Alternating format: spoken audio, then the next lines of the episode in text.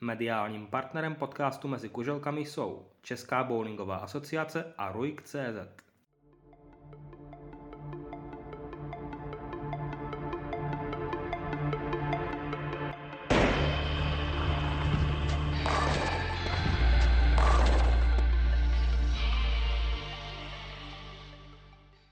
Krásný bowlingový den všem posluchačům bowlingového podcastu Mezi kuželkami. Máme tu třináctý díl a tentokrát se přesuneme alespoň herně na západ Čech, respektive na severozápad Čech, konkrétně do Mostu. Pozvání totiž přijal Lukáš Homola, hráč extraligového týmu bé cé Benedikt Most. Lukáši, vítej v podcastu Mezi kuželkami. Ahoj, zdravím posluchače. Tak na úvod se nám trošičku představ, můžeš nám říct, jak dlouho bowling hraješ, už jsme tedy řekli, že hraješ za Benedikt Most, ale jak ses vlastně k bowlingu třeba dostal?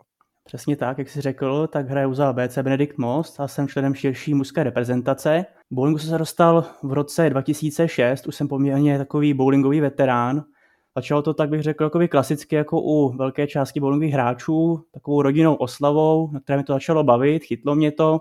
Potom vlastně jsme začali chodit s taťkou pravidelně na bowling do Litvínova, s tím, že tam si mě všimnul místní číšník a řekl si, hele, hraješ docela dobře, chceš přijít tady na dětský turnaj, který se koná jednou za měsíc. Já jsem řekl, tak proč to neskusit, takže jsem vlastně někdy v listopadu dva tisíce šest šel na ten dětský turnaj, tam jsem se zúčastnil a hned jsem skončil druhý v kategorii. V podstatě jsem tam i potkal mé budoucí kolegy z týmu. Tam už vlastně hrával Jarin Lorenc, Michal Mužík a Lukáš Kratochvíl, ty už hráli se excentrickou koulí. To se mi hrozně líbilo, jak vlastně ta koule tam zatáčela, já jsem s toho byl celý takový unešený. A zároveň ten turnaj pořádal i místní trenér bowlingový, tak jsem říkal, že se zkusím zeptat, jestli ještě nenabírají hráče. A on říkal, že ano, tak jsem se takhle připojil do vlastně lokálního týmu bé cé Čechy Litvínov, začali jsme trénovat. A tak nějak jsem vlastně pokračoval v tom trénování s tímto trenérem. Já jsem to měl vlastně jako vedlejší takový sport, já jsem ještě hrával fotbal. Tak jsem tak nějak pendloval mezi fotbalem a tím bowlingem. Co se pak stalo, tak bylo to, že při jednom zápase tak mi bohužel zlomili nohu docela ošklivě, byl jsem čtyři dny v nemocnici, pak jsem měl šest týdnů nechodičku, nějak jsem se pak zase dal zpátky dohromady, pak mě chytly achilovky ještě potom, takže jsem říkal, že ten fotbal nebude úplně asi to pravé ořechové. A v podstatě ten klučina, který mi tu nohu zlomil, tak tak nějak mě nasměroval asi tím správným směrem. Takže dřív jsem byl na ní docela naštvaný, ale teď bych mu možná spíš měl poslat nějaké květiny nebo nějakou lahev, protože si myslím, že v tom fotbale bych asi takhle úspěšný nebyl. Takže za mě asi to je takový ten můj příběh, který mě dostal k tomu bowlingu a doufám, že ten příběh bude takhle pokračovat dál. Kdy jsi začal hrát potom tedy extraligu za bé cé Benedikt Most? Ty jsi zmínil, že jsi začínal za Litvínov, tak kdy jsi potom dostal do Mostu? Do Mostu jsem přestoupil někdy v roce dva tisíce jedenáct, předtím jsem ještě hrál za Strikland Chomutov, to byla taková jenom krátká část té bowlingové kariéry. A vlastně v Mostě jsem i začínal v jiném týmu, v tom Bčkovém, kde jsem hrával společně s mým taťkou, s Lukášem Hurichem a s Petrem Kabrhelem. To byl vlastně tenkrát i jiný formát extraligy, kdy se jezdilo po všech různých městech a byla vlastně jenom jedna skupina a hrávalo se celý rok. Takže takhle jsme odehráli pár let a postupem času, jak jsem se zlepšoval, tak jsem se pak nakonec posunul do toho áčkového týmu, kdy jsem pak hrál s Michalem Mužíkem a Jarinem Lorencem. A to si musím říct, že vlastně ty první roky byly pro mě spíš první ty turnaje nebo ty první extraligy byly takové těžší, protože ten tým měl velký potenciál, zároveň Michal Mužík a Jarin Lorenc tak byli jedni z lepších hráčů u nás v republice. Tady se očekával, že budeme všechno vyhrávat a vlastně ty první zápasy tak byly takové těžší. Postupem času si člověk na to zvyknul a vlastně jsme spolu pak vyhráli i dva tituly, takže za mě ty začátky byly těžší, ale pak jsem se to zvyknul a určitě vlastně jsem pak hrál s klukama dobře. Pomohlo ti třeba tehdy, že jsi hrál právě s Jaroslavem Lorencem, který už dlouhá léta patří mezi tu úplně nejvyšší českou špičku a předpokládám, že ti Jarin asi předával nějaké cenné zkušenosti, které si následně využil ve své kariéře. Já si myslím, že spíš pomohlo to, že jsme spolu bowlingově vyrůstali, protože jsme měli poměrně takovou širokou partu hráčů, kteří byli i součástí širší reprezentace té juniorské. A jsou to pořád vlastně hráči z velké části, kteří hrají. Takže ta parta byla super, měli jsme tam vlastně spoustu kamarádů mezi sebou. A to si myslím, že spíš bylo důležité ta atmosféra mezi náma, než to, že by mi Jarin třeba předával nějaké další zkušenosti, protože jsme spolu bowlingově vyrůstali. Takže vlastně takhle bych to asi já spíš viděl, že to bylo o té partě, než o tom předávání nějakých zkušeností. Motivovalo tě ještě o to víc, že jsi tehdy byl právě mezi tou obrovsky silnou generací, v níž byl ještě třeba Honza Macek, pokud tak můžeme vybrat jedno jméno, kromě Jarina. Sice ses nikdy do juniorské reprezentace neprobojoval, ale opravdu motivovalo tě a pomáhalo ti to, že jsi hrál v tak silné generaci, která se možná můžeme říct de facto opakovala někdy před dvěma lety, kdy jsme tady měli generaci okolo Lukáše Jelínka, Daniela Seidla, Matěje Vojkovského a podobných hráčů. Já bych řekl, že určitě. Podle mě to byl takový i zlom v té mé kariéře, protože jsme měli širší reprezentaci, která se skládala z deseti členů a zároveň v té reprezentaci byl podle mě každý, kdo klidně mohl na tu Evropu jet. V podstatě všichni hráli okolo dvě stě v průměru. A to tenkrát říkal i Honza Spáčil, že tam vlastně může vybrat kohokoliv a jestli, že tam zahraje nějaký standard, který od toho očekává. Nebylo to jenom vlastně o Honzovi Mackovi nebo o Jarinovi, a byl tam třeba i Marek Talpa, byl tam Ondra Mlinář, byl tam Lukáš Hurych, Martin Široký, takže tam těch men, který vlastně v tom bowlingu něco dokázali, byla spousta. Já jsem byl vlastně v tom jednom roce první náhradník a další rok jsem se neprobojoval tu Evropu, což musím říct, že mě docela nakoplo k tomu, abych se vlastně víc zakousl do sebe, začal více trénovat a řekl jsem si, že se zkusím dostat té do, do, dospělé reprezentace, protože vlastně tam se tenkrát vybíralo z prestiží a bylo to na základě nejlepších nějakých turnajů, bylo to podle čísel a já jsem říkal, teď mám nějaký čas, začít se tomu věnovat ještě víc, potrénovat a vybojovat si to sám. Takže pro mě to byl takový, bych řekl, zlomový moment, který mě donutil ještě více do toho zakousnout. Já vždycky říkám, že je důležitý několikrát spadnu, ale kolikrát se zvednu. Takže to byl přesně ten moment, kdy jsem spadnul a pak jsem se pokusil zvednout a myslím si, že se mi podařilo. Podařilo se ti to určitě, protože ses potom probojoval na několik těch turnajů, včetně třeba mistrovství světa v Abu Dhabi, ale k tomu se dostaneme až za chvíli. Teď bych se na chviličku zastavil u série Prestige Tour. Ty jsi ji tady zmiňoval v souvislosti s tím nominováním na ty dospělé akce. Nás teď čeká poslední turnaj, ten osmý v letošní sezóně, který se bude hrát na bowlingu v Brně. Věříš tomu, že i teď po tom, co si napříč svojí kariérou vyhrál sedm turnajů, přišel čas ještě na to získat trofej číslo osm? Já v toho pevně doufám, protože od toho roku dva tisíce sedmnáct, nebo kdy to bylo, kdy jsem vlastně vyhrál poslední prestiž, tak se toho dost změnilo. V podstatě po tom, co jsem dostudoval, tak určitě ubyl čas na to, abych začal více trénovat. Takže tam si myslím, že bylo poznat určitě nějaký pokles té výkonnosti. Každopádně říkám si, že každá série jednou končí a určitě zase čas nastartovat nějakou vítěznou sérii. Teď máme takové období, kdy si myslím, že jsou takový tři hráči, kteří se trošku odpoutali té širší špičce, takže to jsou hráči, které člověk úplně neporáží pravidelně, nicméně myslím si, že základem je to, že člověk je dokáže porazit, ale ne je pravidelně porážet aktuálně. Takže si říkám, že určitě je čas někdy zase tu sérii, nebo respektive ten turnaj prestiž vyhrát a kdo ví, jak to bude teď v Brně. Každopádně do Brna určitě bych rád vyrazil s tím, že jedu si tam zase zahrát a budu se soustředit na každý hod a nejdu tam s myšlenkou, prostě musím teď zahrát takový a makový průměr nebo být do takového místa. To je špatný mindset, takže určitě tam chci jet uvolněný a zahrát to nejlepší, co umím. Možná se ale přece jenom zeptám, protože blíží se nám také mistrovství České republiky a do něj se kvalifikuje z té série Prestige Tour čtyřicet čtyři nejlepších mužů. Jak když jsem se díval před dnešním podcastem, tak když vyřadíme Davida Baraka, který je Slovák a mistrovství České republiky hrát nemůže, tak si na čtyřicátém sedmém místě. Tak nebude to i trošičku tohle takový červ, který se bude vrtat tím mozkem a bude se trošku snažit nahlodat psychiku, přece jenom bude potřeba asi zahrát výsledek kolem nevím, dvacátého pátého, třicátého místa, alespoň aby tě neminul ten poslední turnaj sezony v Pardubicích. Já si to úplně nemyslím, protože jednak v podstatě mi tam bude chybět ještě jeden turnaj k započtení, protože myslím si, že mám odehráno jenom čtyři turnaje, takže budu přičítat, zatímco zbytek už bude vlastně něco jakoby odčítat. Takže to si myslím, že je velkou výhodou a zároveň jsem říkal, v podstatě ten mindset nesmí být takový, musím zahrát, nebo se stane něco. To si myslím, že byla velká brzda v mých juniorských letech, kdy vlastně to nastavení té hlavy bylo malinko odlišné a takhle to prostě nejde.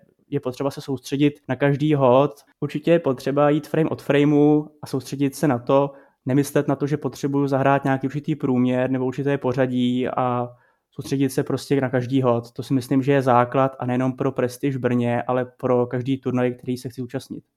Mě by ještě zajímalo, protože jsme tady mluvili o tom mistrovství České republiky, které nás čeká dvacátého osmého a dvacátého devátého května v Pardubicích.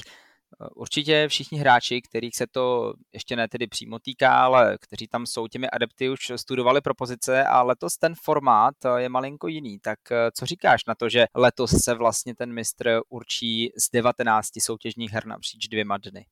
Já si myslím, že to má dva takové aspekty. Jedna věc je atraktivita a druhá věc je nějaká spravedlnost. Já si myslím, že vlastně ten formát, který je zaveden letos, tak je asi spravedlivější. Zároveň si myslím, že byť někteří asi můžou říkat, že ta atraktivita nebude taková, že vlastně ty play-off zápasy jsou takové vyhecované, je to o každé kuželce, o každém zápasu. Ale zároveň si myslím, že pokud se hraje ten formát, který je aktuálně nastaven, tak tam taky můžou být zajímavé zápasy a zároveň tam může udělat v tom velkou paseku ten round robin. Takže tam za mě ten formát je určitě dobrý posun směrem dopředu a já to kvituji.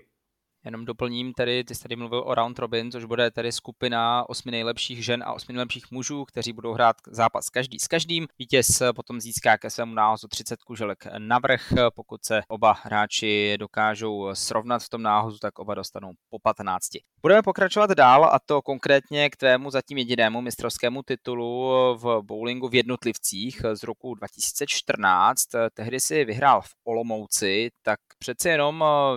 Byl jsi velmi mladý, sotva si vylezl z juniorské kategorie a už si slavil mistrovský titul. Jak jsi to tehdy bral jakožto opravdu hráč, který vlastně čerstvě skončil s juniorskou kariérou?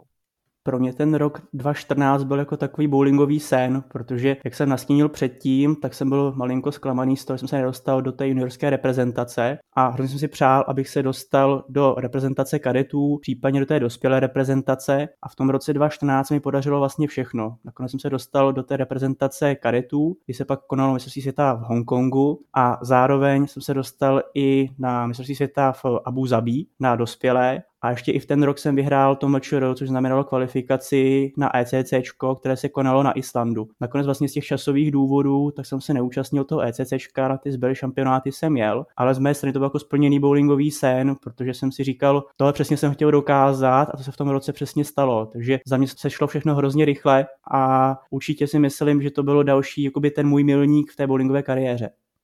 Myslím si, že třeba by v tuto chvíli bowlingu opravdu pomohly i nějaké větší peníze. Teď se o tom hodně mluví, že případně možná budou nějací sponzoři do budoucna, protože bowling začíná být čím dál tím více v povědomí širší veřejnosti. Tak věříš tomu, že pokud by byť třeba i širší reprezentace mužů a žen dostávala nějaký třeba příspěvek na trénink, tak by to vás jako hráče namotivovalo o to víc ještě se snažit přiblížit těm třem nejlepším hráčům u nás a obecně dostat se opět na ten absolutní vrchol? Já si myslím, že určitě. I tím, že jsem vlastně, jak jsem říkal, takový bowlingový pamětník, tak dřív jsme jezdili na ty šampionáty, tak ty nebyly ani hrazené asociací. Takže já si myslím, že vlastně ten krok, který udělala asociace od těch dob třeba dva tisíce deset, jedenáct, dvanáct, třináct, čtrnáct, tak je obrovský krok a musím říct, že asociace dělá skvělou práci, posouvá to dál. Ty finance na ty šampionáty i na evropskou tour vlastně přibývají, takže za to velké díky a zároveň si myslím, že čím víc těch prostředků bude, tak určitě to pomůže, protože důležité je pořád hrát, hrát a hrát a jsou důležité zkušenosti i z toho zahraničí, protože častokrát se setkáme s tím, že v tom zahraničí jsou podmínky pak úplně jiné, než jsou u nás. Těžko se to simuluje. Takže já si myslím, že každý výjezd na evropskou tour, tak tomu hráči, ať je to mladý hráč nebo klidně i nějaký už vlastně starší hráč, který třeba nehraje tak dlouho, tak mu to určitě pomůže, posune ho to hrozně daleko. Já sám jsem vlastně takhle cestoval taky třeba do San Marína nebo do Vídně nebo do Polska. Jsme jezdili na E B T a mě to dalo hrozně moc, takže čím víc těch turnajů bude a my se jich budeme účastnit, takže podle mě to pomůže každému a určitě může nastat to, co si říkal, že vlastně ti, kteří teďka jsou aktuálně za těmi třemi nejlepšími, tak se můžou postupně přibližovat a zároveň to pomůže i těm třem nejlepším, takže za mě určitě ano. Jenom opět udělám velmi krátké doplnění, ty jsi mluvil o E C C a E B T, tak E C C to je turnaj pro vítěze národních šampionátů, takové mistrovství Evropy těch nejlepších jednotlivých republik a E B T je European Bowling Tour, takže turnaje, které opravdu patří už mezi tu nejvyšší špičku, co se sportovního bowlingu týče. Ty jsi mluvil o tom, že je potřeba opravdu hrát, hrát a neustále hrát a de facto, když můžeme říct lidově do zblbnutí, srážet kuželky, tak jak v tuto chvíli zvládáš trénink? Říkal jsi, že po konci studií přece jenom už je méně času. Trénuješ ještě nebo už seš jak někteří hráči, kteří vlastně trénují turnaj?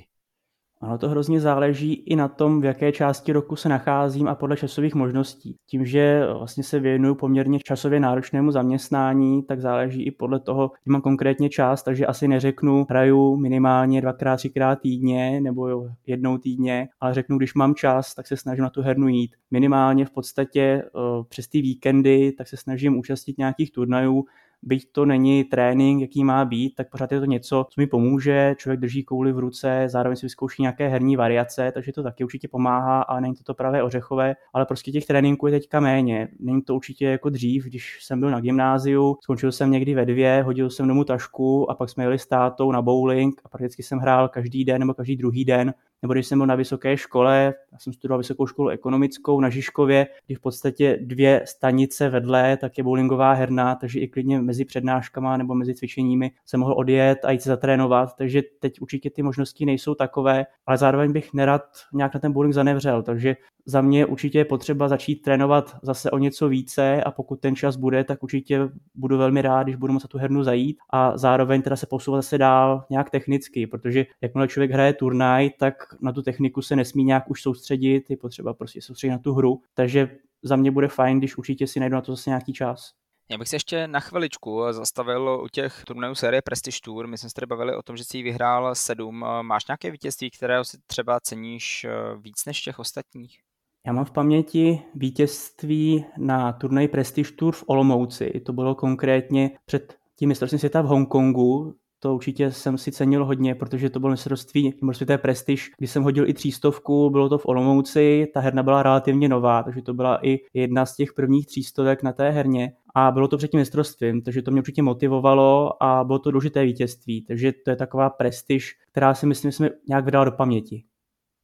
My už jsme spolu mluvili o tom tvém titulu v jednotlivcích z roku dva tisíce čtrnáct, ale ty máš ještě jedno zlato z těch méně početných soutěžích, a to konkrétně z roku dva tisíce jedenáct ze dvojic s Ivanou Padárovou. Tak jak to tehdy probíhalo? Jak tehdy jste zvládli ten turnaj společně? Ono to vzniklo, bych řekl, tak jakoby spontánně, protože, jak jsem říkal, začal jsem za B C Čechy Litvínov, vlastně Ivča Pádárová byla mojí spoluhráčkou, byli jsme zároveň i kamarádi a vlastně to mistrovství předtím, tak já jsem hrál s mým taťkou a Ivča hrála s jejím taťkou a tenkrát to ani jedné dvojici úplně nevyšlo, tak jsme si vlastně řekli, tak proč to neskusit spolu. Přihlásili jsme se pak teda do soutěže těch mixů, v kvalifikaci jsme se umístili také relativně dobře a do toho finále jsme nešli jako favoriti, protože tenkrát se vytvořila silná dvojice a to byl Jaroslav Lorenc a Kateřina Beštová. A ty zároveň i vyhráli vlastně tu kvalifikaci v tom finálovém dni. My jsme byli podle mě nasazená dvojka, nejsem si úplně jistý, už je to tak nějaký pátek. A postupně, jak jsme se prodírali tím play-off, tak shodou okolností i Jarin s Kačkou vypadli v semifinále. A v finále jsme pak hráli vlastně podle mě s Blankou Hanusíkovou a Vráťou Kulhánkem. My jsme první zápas vyhráli, druhý jsme prohráli a šlo se do toho třetího a ten jsme zvládli. Takže na to, že jsme byli mladí, oba vlastně junioři, tak si myslím, že jsme zvládli dobře a to byl i moment, kdy jsem si řekl, asi ten bowling umím hrát. Vy jste potom ještě společně získali dvě bronzové medaile, a to v letech dva tisíce čtrnáct a dva tisíce sedmnáct. No a v loni se ti podařilo po čtyřech letech opět v mixech získat medaili. Byla to znovu bronzová medaile, a tentokrát s Markétou Vojtěchovou. Tak jak se tehdy zrodil ten pár? Napsal si ty Markétě, nebo se Markéta ozvala, jestli by s tebou mohla hrát ty dvojice?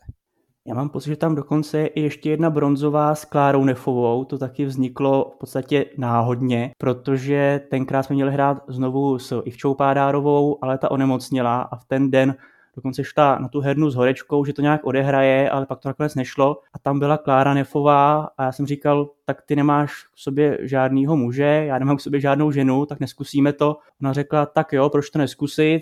Tak jsme vlastně takhle na poslední chvíli se přihlásili a nakonec to skončilo bronzem, takže to byl taky takový podle mě improvizovaný bronz, taková šťastná náhoda a zároveň teda, abych se vrátil zpátky k tomu bronzu s tou Markétou Vojtěchovou, tak my jsme měli spolu hrát i ten předchozí rok, nicméně tam bohužel Markéta onemocněla, takže ta domluva byla už delší, to vzniklo tenkrát na turnaji Prestige Tour v Brně, když jsme se spolu povídali a tak nějak to bylo spontánní. Já jsem se zeptal já Markéty, jestli teda má někoho do dvojice, Markéta řekla, že ne, se domluvili a pak jsme vlastně ten první rok nehráli, protože, jak jsem říkal, onemocnila a ten další rok už jsme to brali jako domluvené a rovnou jsme se přihlásili a tam se nám dařilo, dokonce si myslím, že jsme byli i druhý v kvalifikaci, takže tam určitě byl potenciál dostoupat i výš, ale tak playoff je takové nevyzpytatelné, tak tam jsme pak vypadli v semifinále a nakonec ten bronz byl pro nás, myslím, hezký. Takže v tuto chvíli plánujete i nějaké pokračování této spolupráce? Určitě, zrovna jsme si s Markétou psali, protože Markéta se vlastně i dostala do reprezentace kadetů, tak jsem jí gratuloval a zároveň jsme si stvrdili, že i ten další rok, nebo se tenhle ten rok, budeme pokračovat dál a chtěli bychom zase to zkusit a uvidíme, jak to dopadne. My už teď přesuneme k těm světovým šampionátům, na kterých ty si hrál v roce dva tisíce čtrnáct na tom kadeckém v Hongkongu a zároveň v Abu Dhabi a poté v roce dva tisíce sedmnáct jste jeli do města gamblerství, do Las Vegas. Tak nejdřív se zeptám na ten hongkongský šampionát.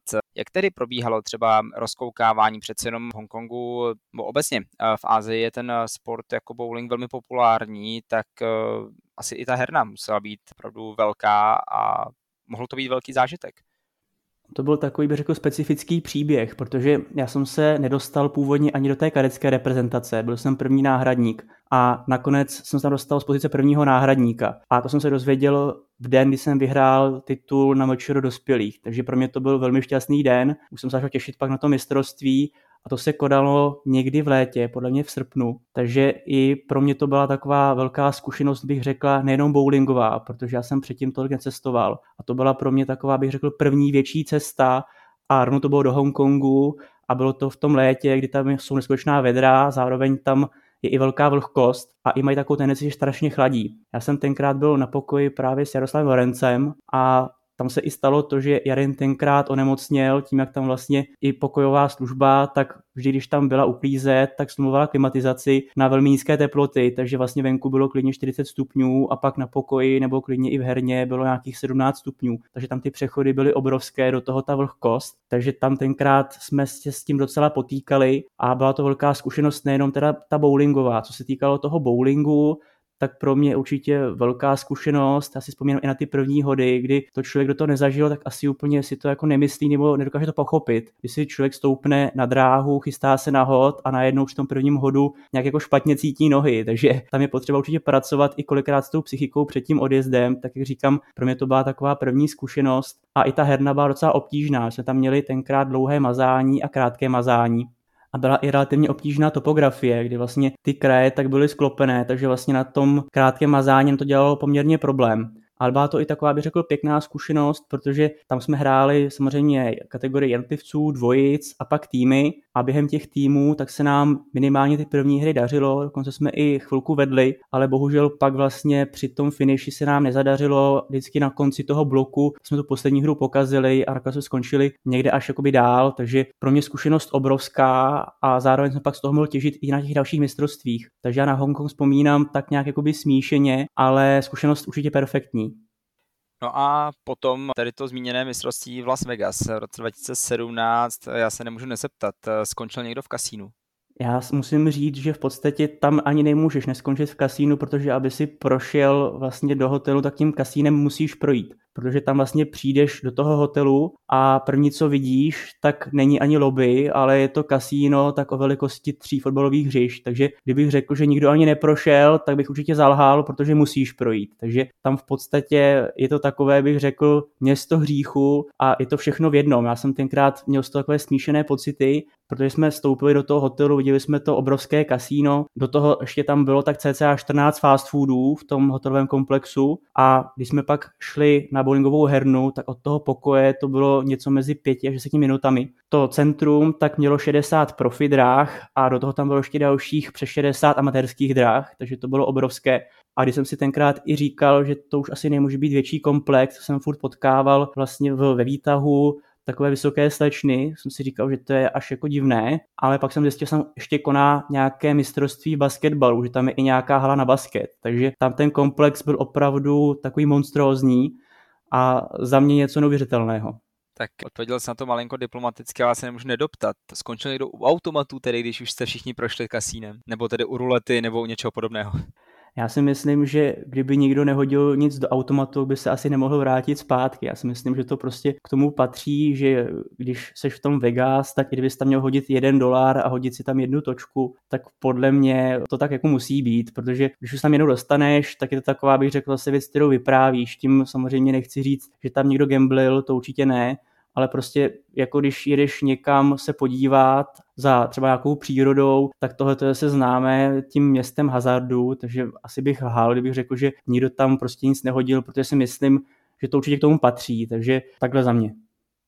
Od té doby, od roku dva tisíce sedmnáct, Česká republika vlastně až do loňského roku vůbec na žádné mistrovství světa v bowlingu nejela, ale potom se ukázala v Dubaji a hned z toho byla bronzová medaile, což je pro český bowling něco neuvěřitelného. Vlastně nikdo nečekal, že něco takového může vůbec přijít v rámci toho světového šampionátu. Tak je to i třeba pro tebe motivace, jak se dostat ještě znovu do té reprezentace, protože se ukazuje, že ten český bowling je na velkém vzestupu a že medaily se dá získat i proti takovým hvězdám, jako jsou Američané, kteří sice Čechy porazili, ale byla tam Kolumbie, byly tam právě asijské země, tak opravdu věříš tomu, že je ta motivace pro vás ještě větší s tím přihlédnutím k té loňské bronzové medaili? Určitě, to je velký hnací motor a zároveň musím říct, že tam to vnímám i malinko jinak, protože v podstatě my jako hráči jsme spolu už zažili hrozně moc, jak jsem říkal, s Honzou nebo s Jarinem nebo klidně i s Ondrou, tak jsme hrávali od nějakých dvanáct třináct let, takže ta parta je dost silná, jsme přátelé, nejsme jenom vlastně spoluhráči, takže já jsem to vnímal tak, jako kdybychom to vyhráli v podstatě všichni tu medaili, byť jí mají na krku jenom kluci, tak já jsem jim to hrozně přál a měl jsem to obrovskou radost. Tady jsem na to koukal v televizi a říkal jsem si, to je úžasný, to je super, samozřejmě byl bych tam rád s nimi, ale bral jsem to, že jsme prostě jedna taková bowlingová parta a zároveň si to přejeme navzájem, takže určitě je to velký hnací motor a já to beru tak tím, jak prostě máme takovou vytvořenou velkou partu a jsme i přátelé, tak v podstatě tu medaili nakonec vyhrál každý z nás. A je to hlavně velký úspěch pro Českou republiku a jsme Češi všichni, takže je to velký hnací motor a moc jim to přeju a moc jim gratuluju. Mě by teď zajímalo, když jsme tady na začátku úplně zmiňovali, že hraješ za extraligový bé cé Benedikt Most a že moc týmů si neprošel. Přišla někdy nějaká nabídka od jiných týmů, už jsme tady mluvili o Jardovi Lorencovi, tak nedostal se někdy nabídku třeba hrát za Expert Kingpins nebo za nějaký podobný tým? Konkrétně od expertů ne, určitě nějaké nabídky tam byly, ale spíš bych řekl, že to bylo hodně, hodně málo, protože všichni ví, že v Mostě hraju od toho roku cca dva tisíce jedenáct, hraju tam přes deset let a zároveň všichni ví, že jsme dobří kamarádi a základem pro to, aby člověk hrál dobře a aby byl nějaký úspěch týmový, tak je týmový duch. A není to jenom o tom, že tam postavím tři skvělé individuality, ale je to o tom, že tam postavím tři skvělé individuality a tři skvělé kamarády. To si myslím, že vždycky ten tým posílí. Samozřejmě tím nechci říct, že když postavím vedle sebe tři perfektní hráče, kteří se neznají, že nevyhrají, to samozřejmě můžou, ale určitě ten týmový duch je něco, co je pak výhodou, odkud ten tým posunout. Takže já za Most jsem hrál hrozně dlouhou dobu a mě ani neplánuju a to si i myslím, že je důvodem, proč ani nějak víc těch nabídek nebylo, protože prostě ke mně ten Most nějak patří. Právě s Mostem, ty si dokonce vyhrál třikrát extraligu a jednou ještě mistrovství České republiky pětičlenných týmů. Mě by ale spíše zajímalo, protože už jsme tady popisovali ty turné mnohokrát, respektive mnoho ostatních turnajů se popisal, takže mě spíš zajímá tvůj názor, jestli je pro tebe významnější ta týmová soutěž, anebo soutěž jednotlivců. Já bych řekl, že každé má něco. Zase to je taková diplomatická odpověď, ale určitě si myslím, že týmové soutěže mají ještě něco navíc, kdy v podstatě, kdo třeba byl někdy na mistrovství světa, Evropy a zažil tu atmosféru, tak mi dá asi za pravdu, že je to úplně jiná soutěž. Určitě by to potvrdil třeba i Honza Macek, který hraje nejvyšší švédskou ligu, že tam ta týmová soutěž má ještě trošičku jiné grády, takže je to jiná soutěž a mě to baví. Mě baví se podporovat, baví mě tahat za jeden pro vás a není to pak jenom o mě. Je to vždycky o tom, aby zahrál celý tým, takže mě asi teď aktuálně baví i víc ty týmové soutěže, ale každopádně i rád si zahraju samozřejmě nějakou soutěž jednotlivců, to má taky něco do sebe, takže jak jsem řekl, asi spíš bych teďka upřednostňoval ty týmové soutěže, protože to má takovou zvláštní atmosféru. Myslíš si, že tomu ještě případně mohou dodat do budoucna nějaké v úzovkách, tedy lidové řečeno grády fanoušci, kteří by se případně utvořili okolo těch týmů, a nemyslím tím jenom třeba kamarády a rodinné příslušníky, ale opravdu třeba hráče nebo obecně lidi, kteří bowling hrají pouze rekreačně a dostali by se k němu jako ke sportu pomocí jeho sledování. Já si myslím, že určitě. Já možná si dovolím takovou vsuvku, krátkou zase exkurs do historie, protože když jsme dřív hrávali jako junioři, tak dřív se hrával takzvaný turnaj J K T, což byl juniorský kontrolní turnaj, a ten se konával na Trnové u Prahy. Takže tam to bylo takové odstrčené od nějaké civilizace a zároveň i tam byla spousta juniorů, kteří se účastnili těchto turnajů, a tam ta atmosféra vždy byla neskutečná. Tam nehrálo se na nějaké vuvuzely nebo co takového, ale tím, že to bylo takové odstrčené, tak se klidně zašlo do kuchyně. V kuchyni se sebrali vařečky, vzali se hrnce, a tím, že tam byla jen šestidráha, takže aktuálně hrálo vždy těch dvanáct hráčů. Když se hráli týmy, tak vícero, ale bylo úplně jedno, kdo dal strike. Vždy všichni junioři, kteří tam byli a zrovna nehráli, tak neměli kam jít, jako to je třeba na Zličíně, kdy tam je pak OCčko, takže každý může jít do food courtu, může jít nakoupit, tam nebylo kam jít, tam to bylo prostě odstrčené, bylo to úplně bokem, takže každý si vzal právě buď nějaký hrnec, tomu nějakou vařečku, a pak tam se vytvářel ten rachot, a myslím si, že určitě to bylo příjemné i pro ty hráče, a i když to pak vidíme někde jinde, nemusí to být jenom vlastně v České republice, ne, může to být v zahraničí, kde to je docela časté, že tam vlastně ten hukot je, tak to určitě tomu přidá. Takže za mě určitě by to pomohlo a bylo by to jedině dobře. Už se tedy přesuneme do úplného závěru. Taková tradiční otázka mého podcastu, kam si myslíš, že v tuto chvíli se může vyvíjet tvoje bowlingová kariéra, ať už v nějakém horizontu dvanáct měsíců, pět let, deset let, nevím, dvacet, třicet let? Tak mým cílem je určitě nepřestat, protože bowling, to je pro mě nejenom sport, ale je to část i mého života.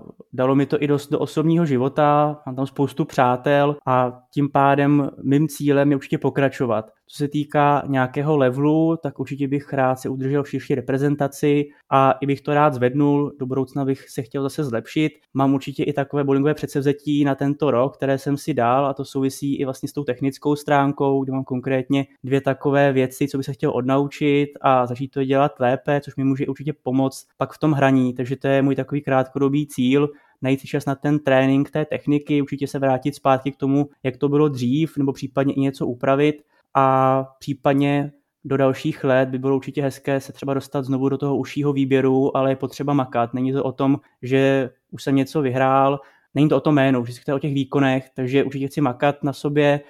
Tím neříkám, že budu pětkrát týdně na bowlingu, protože samozřejmě nikoho nás to neživí, jsme v podstatě amatéři, ale to neznamená, že to nemusíme mít rádi, nebo že to nemáme mít rádi. Takže určitě je potřeba začít více trénovat, tak nějak, jak to dovolí prostě ty moje časové možnosti. Takže to je ten můj cíl, řekl bych zůstat v té širší nominaci mužů, plus do budoucna se vrátit do té užší nominace. Tak a máme to úspěšně za sebou. Hostem třináctého dílu podcastu Mezi kušelkami byl hráč extraligového týmu B C Benedikt Most, Lukáš Homola. Lukáš, já ti moc krát děkuji, že jsi přijal pozvání do podcastu Mezi kušelkami. Já děkuji za pozvání. No a další díl opět za čtrnáct dní, pokud by se vám nechtělo čekat na další díl bowlingového podcastu, můžete si pustit jeden ze tří aktuálních dílů šipkového podcastu Čistý střed. V tuto chvíli už je to ale od nás všechno, za čtrnáct dní se na vás opět budu těšit. Host ještě opět vybraný není, host je vybraný až za měsíc, kdy přijde potom Karel Vopička, bavit se budeme hlavně o tom novém formátu na mistrovství České republiky, takže pokud budete potom chtít sledovat, tak rozhodně nemiňte potom čtrnáctý díl podcastu Mezi kuželkami, ale teď už opravdu všechno, mějte se krásně a opět za čtrnáct dní zase u bowlingového podcastu Mezi kuželkami naslyšenou. Mediálním partnerem podcastu Mezi kuželkami jsou Česká bowlingová asociace a Ruik tečka cé zet.